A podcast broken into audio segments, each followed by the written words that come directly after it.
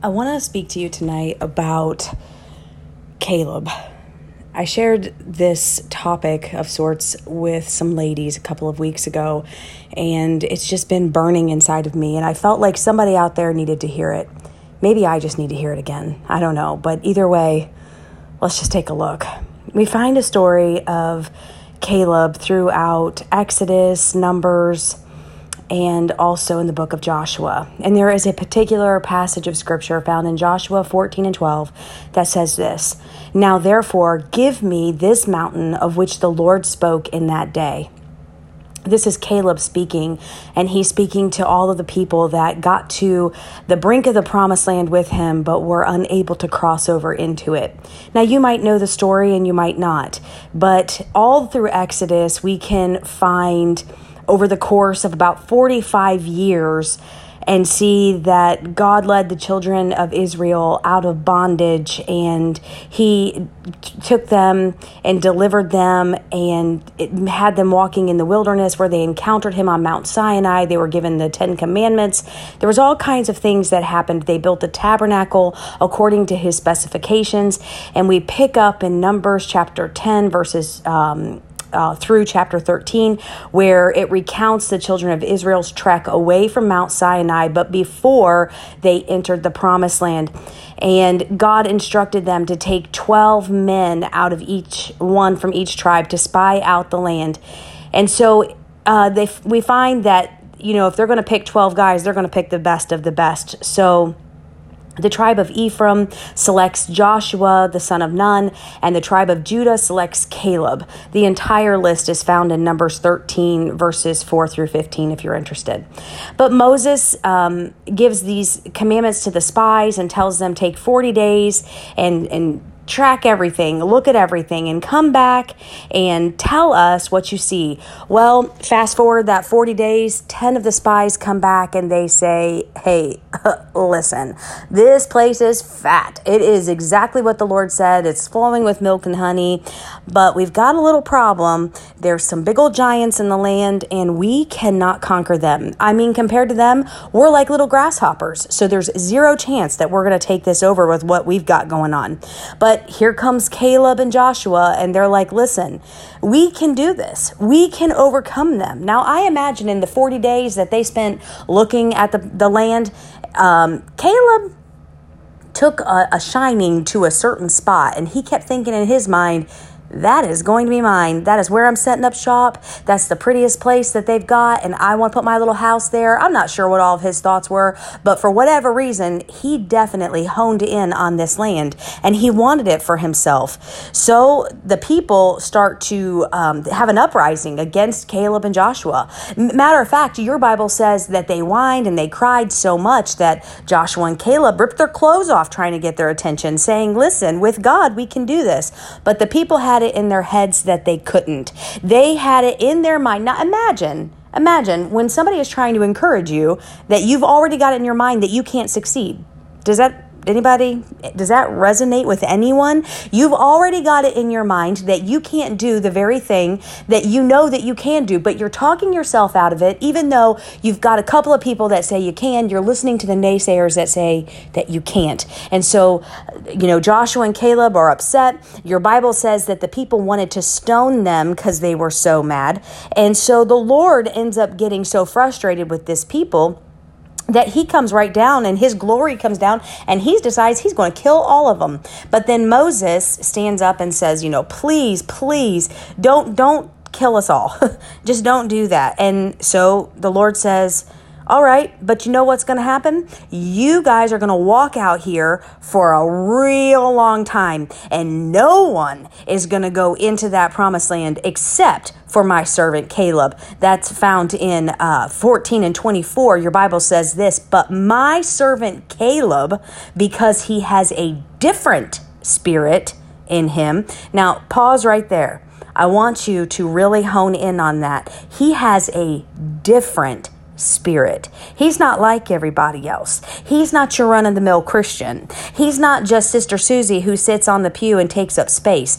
Caleb has a different spirit about him. He's got some zeal about him. He believes the extraordinary things. He believes that I can do what I say I can do. And as a matter of fact, that's exactly what this podcast is about. That God does what he says he's going to do. If you would, I don't I don't know where you are right now. Maybe you're driving your car, maybe you're sitting in your living room, maybe you're cooking in your kitchen, but I want you to stop whatever you're doing unless you're driving. Please keep doing that. But I want you to say these words. God does what he says he will do. Go ahead and say it again. God does what he says he will do. He he always does what he says he's going to do. You can take that to the bank. It will happen. But to continue on in this verse, he says, Because he has a different spirit in him, and he has followed me fully, I will bring him into the land where he went, and his descendants shall inherit it. Now, Caleb followed the Lord with his whole heart. He knew that God kept his promises and he would not back down from it. He had courage the same kind of courage you find in little David, the shepherd boy, when he fought Goliath. When he recalled the lion and the bear, he was talking about small gains that led him to a great victory. He was giving his testimonies. Listen, testimonies encourage people. Stop letting the devil tell you that you don't have anything to give anybody. I don't care if you have a testimony about how you found a piece of gum on the sidewalk when you needed it. If that's your testimony, then it counts and it can help somebody. It doesn't matter how big or how small, you have something to give to somebody. God's not going to leave you stranded. He's he, when everybody else runs and everybody else walks away, you don't let go. You don't let go because you know that God can and he will. That's the kind of mindset Caleb had. Now you might find yourself there tonight saying, "You don't understand. You just don't know how hard it's been. I've been struggling. I'm hurting. I'm wounded. You've got all these things." Yeah, I I, I understand all those things. But you know what? I read a quote the other day that has stung me and it said this this the oppressor would not be so strong if he did not have accomplices among the oppressed. Don't sabotage your future because you can't keep your mouth shut. Because every time you get around Sister Susie, you've got to talk about what you don't have and what you've just been praying for it and believe it. Stop. Stop saying that. Stop even talking about it. You start proclaiming the victory. You start speaking good things. You start saying, I will have this. I will be able to get that job. I will have health in my body. I will be blessed. I am the head and not the tail. You want to know why? Because when you're faithful, you get to claim the promises of God. And that's exactly what Caleb knew. Caleb knew I've been faithful. I did what the Lord told me to do, and I can take him at his word that God does what he says he will do. Listen, baby, Daniel learned to be a lion tamer when he was stuck in the den with lions. Now he lay there and slept. And the Lord closed the mouth of those lions. But do you think he knew anything about those beasts before he got in that den? No, he did not. Esther learned to be a queen in her waiting period. Esther didn't know anything about being a queen. And when she was in her waiting period, I certainly doubt she thought, oh, yes, I'm doing this so that I can sit right next to the king one day. No, she probably thought she was in an endless bout of waiting and just trying to obey what she was told to do. But guess what? God had a bigger plan.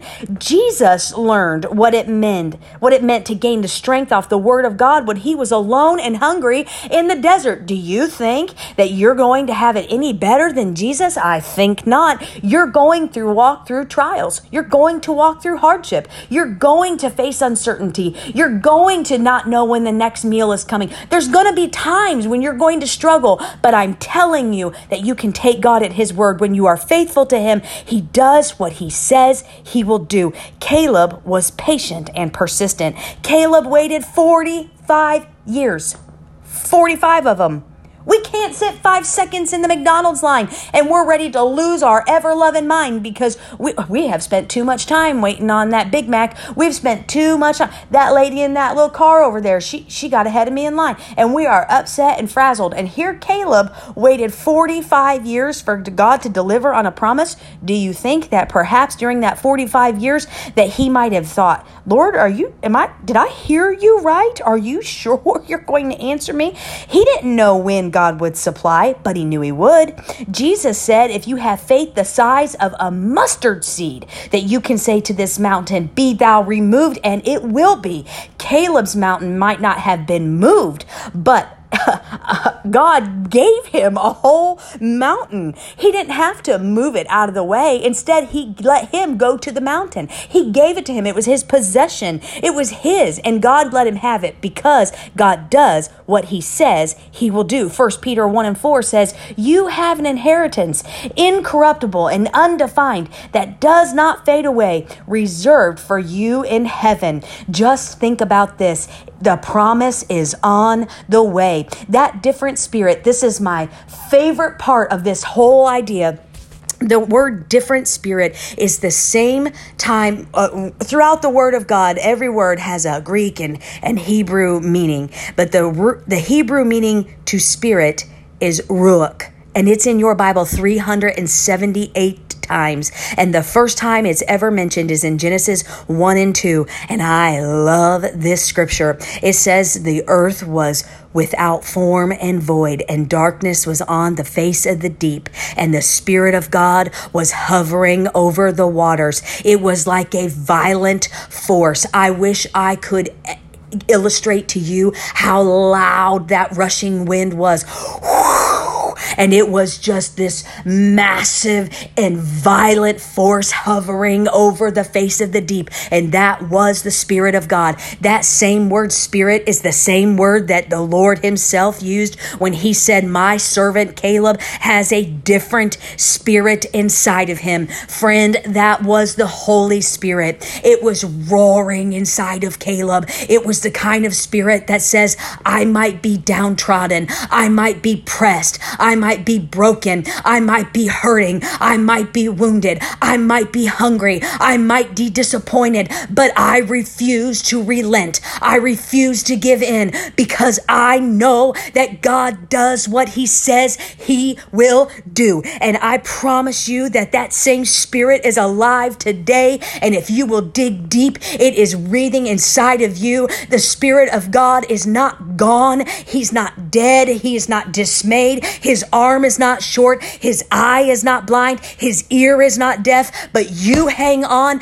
because I'm telling you that your promise is still on the way. God does what he says he will do. I don't care what anybody else says. I don't care how dark and dismal it seems. I don't care how much you've lost. I don't care how much you've got at stake. Listen, I know a thing or two about being on the bottom. I know a thing or two about waiting. I know a thing or two about feeling like you're never going to get an answer. But I promise you, you can take him at his word that when you are faithful to him, he is faithful to you. One of my favorite passages of scripture says, When we are faithless, he remains faithful. He's faithful, friend. You keep hanging on. And as always, as always, you know that you can trust his word.